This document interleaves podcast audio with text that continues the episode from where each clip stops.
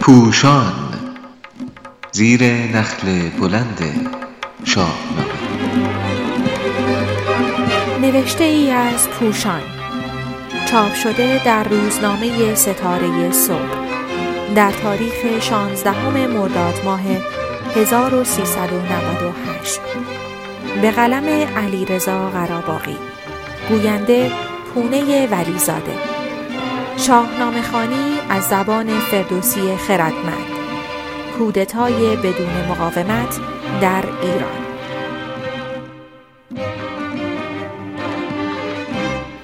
نخستین بار که نام ایران در اسطوره های شاهنامه می آید همزمان با کودتایی علیه جمشید است. از آن پس برآمد از ایران خروش پدید آمد از هر سوی جنگ و جوش. فردوسی بزرگ پیش از آنکه جهان میان فرزندان فریدون بخش شود روم به سلم توران به تور و ایران به ایرج برسد ناگهان نام ایران را پیش می آورد و در میان ده بیت بعدی نیز میفرماید یکایک از ایران برآمد سپاه سوی تازیان برگرفتند را.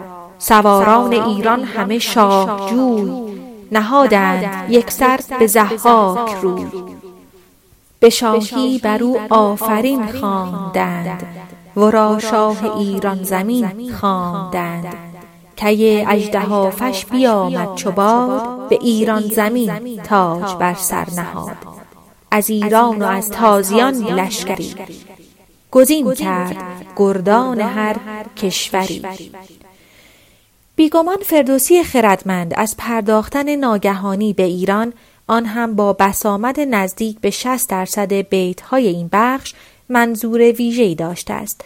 اگر توجه کنیم که این نخستین شورش داخلی در شاهنامه است آنگاه به منظور بزرگ رازگونه و پند نهفته در سروده دانای توست پی می‌بریم که در زمان هرج و مرج و در روزگار آشفتگی باید بر ایران تکیه کرد و آن را محور قرار داد.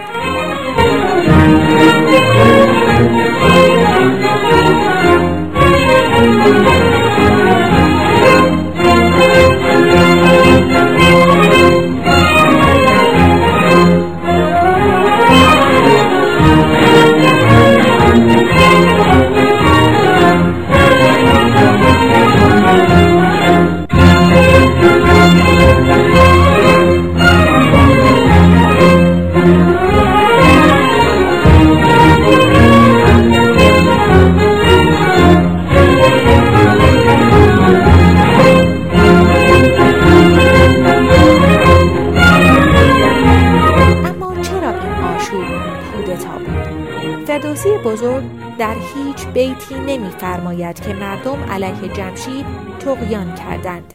مردم آنقدر جمشید را دوست داشتند که تا صد سال پس از سقوط او همچنان نام شاهی بر او گذاشته بودند. چو صد سالش در جهان کس ندید بر او نام شاهی و او ناپدید. این بزرگان سپاه بودند که در همراهی با موبدان جمشید را ناپاک دین خواندند و از مهر او دل بریدند. اشاره های ظریف فردوسی بزرگ کلیدهای راهنما را برای خوانندگان گذاشته است. پدید آمد از هر سولی خسروی یکی نامجویی ز هر پهلوی سپه کرده و جنگ را ساخته دل از مهر جمشید پرداخته هر جا سخن از مردم عادی و بدنه ملت بوده است فردوسی واژه کهتر را به جای پهلو به کار برده است. پس مخالفان جمشید مهترانی هستند که سپاه و دار دسته دارند و از آنان با عنوان سواران شاهجوی یاد شده است. این شاهجویان ایران را به خاک سیاه نشاندند. تا جایی که فردوسی بزرگ میفرماید سیه گشت رخشند روز سپید. جمشید که حتی نقش زرتشت را از اهورا مزدا نپذیرفته بود امور نظامی را هم به بزرگان لشکر سپرد زیرا تنها به فکر سازندگی و آبادانی سرزمین و شادی مردمانش بود. نخست آلت جنگ را دست برد در نام جستن به گردان سپرد.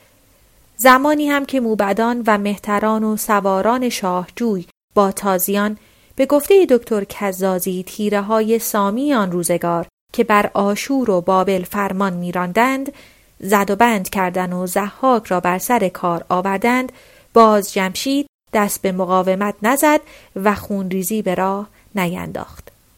می‌دانیم که زحاک در زمان سرنگونی خود آنگاه که دید ارنواز و شهرناز را از دست می‌دهد با به خطر انداختن جان خود کوشید آن دو را نابود کند.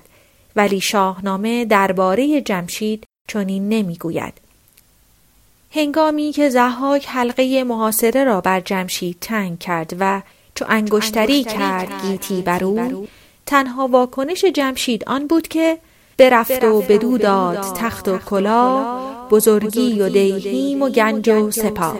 او حتی ارنواز و شهرناز را با خود نبرد و در صد سالی که مردم همچنان نام شاهی بر او گذاشته بودند هیچ شورشی از سوی جمشیدیان در شاهنامه گزارش نشده است.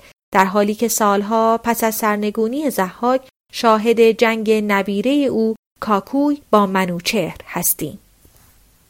حکومت کردن از طریق موبدان یا با زور نظامیان با اندیشه و روش جمشید مطابقت نداشت.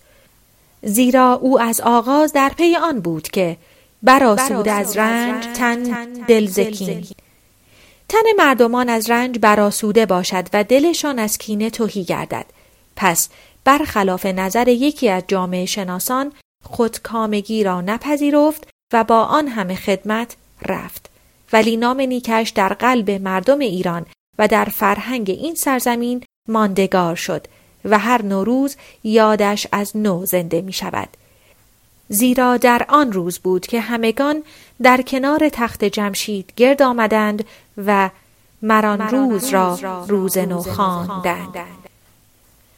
گرچه آینده به روایت شاهنامه نشان داد این مقاومت نکردن جمشید حکومت هزار ساله زحاک ستمگر را در پی داشت و سالیان دراز درد و رنج بر سر مردم ایران آوار شد.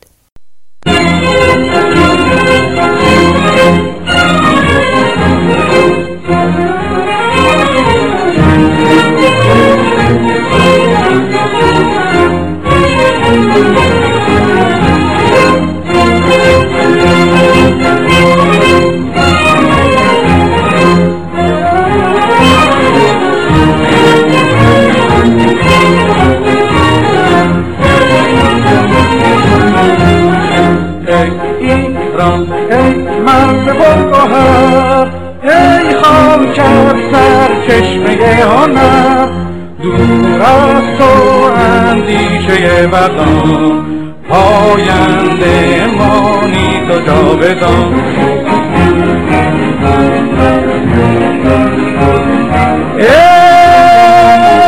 دشمن از تو سنگ خاره من آهنم.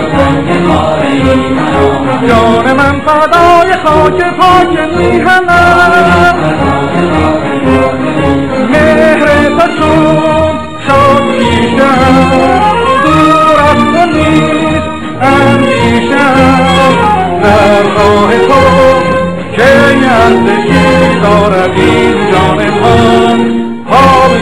پاینده باز را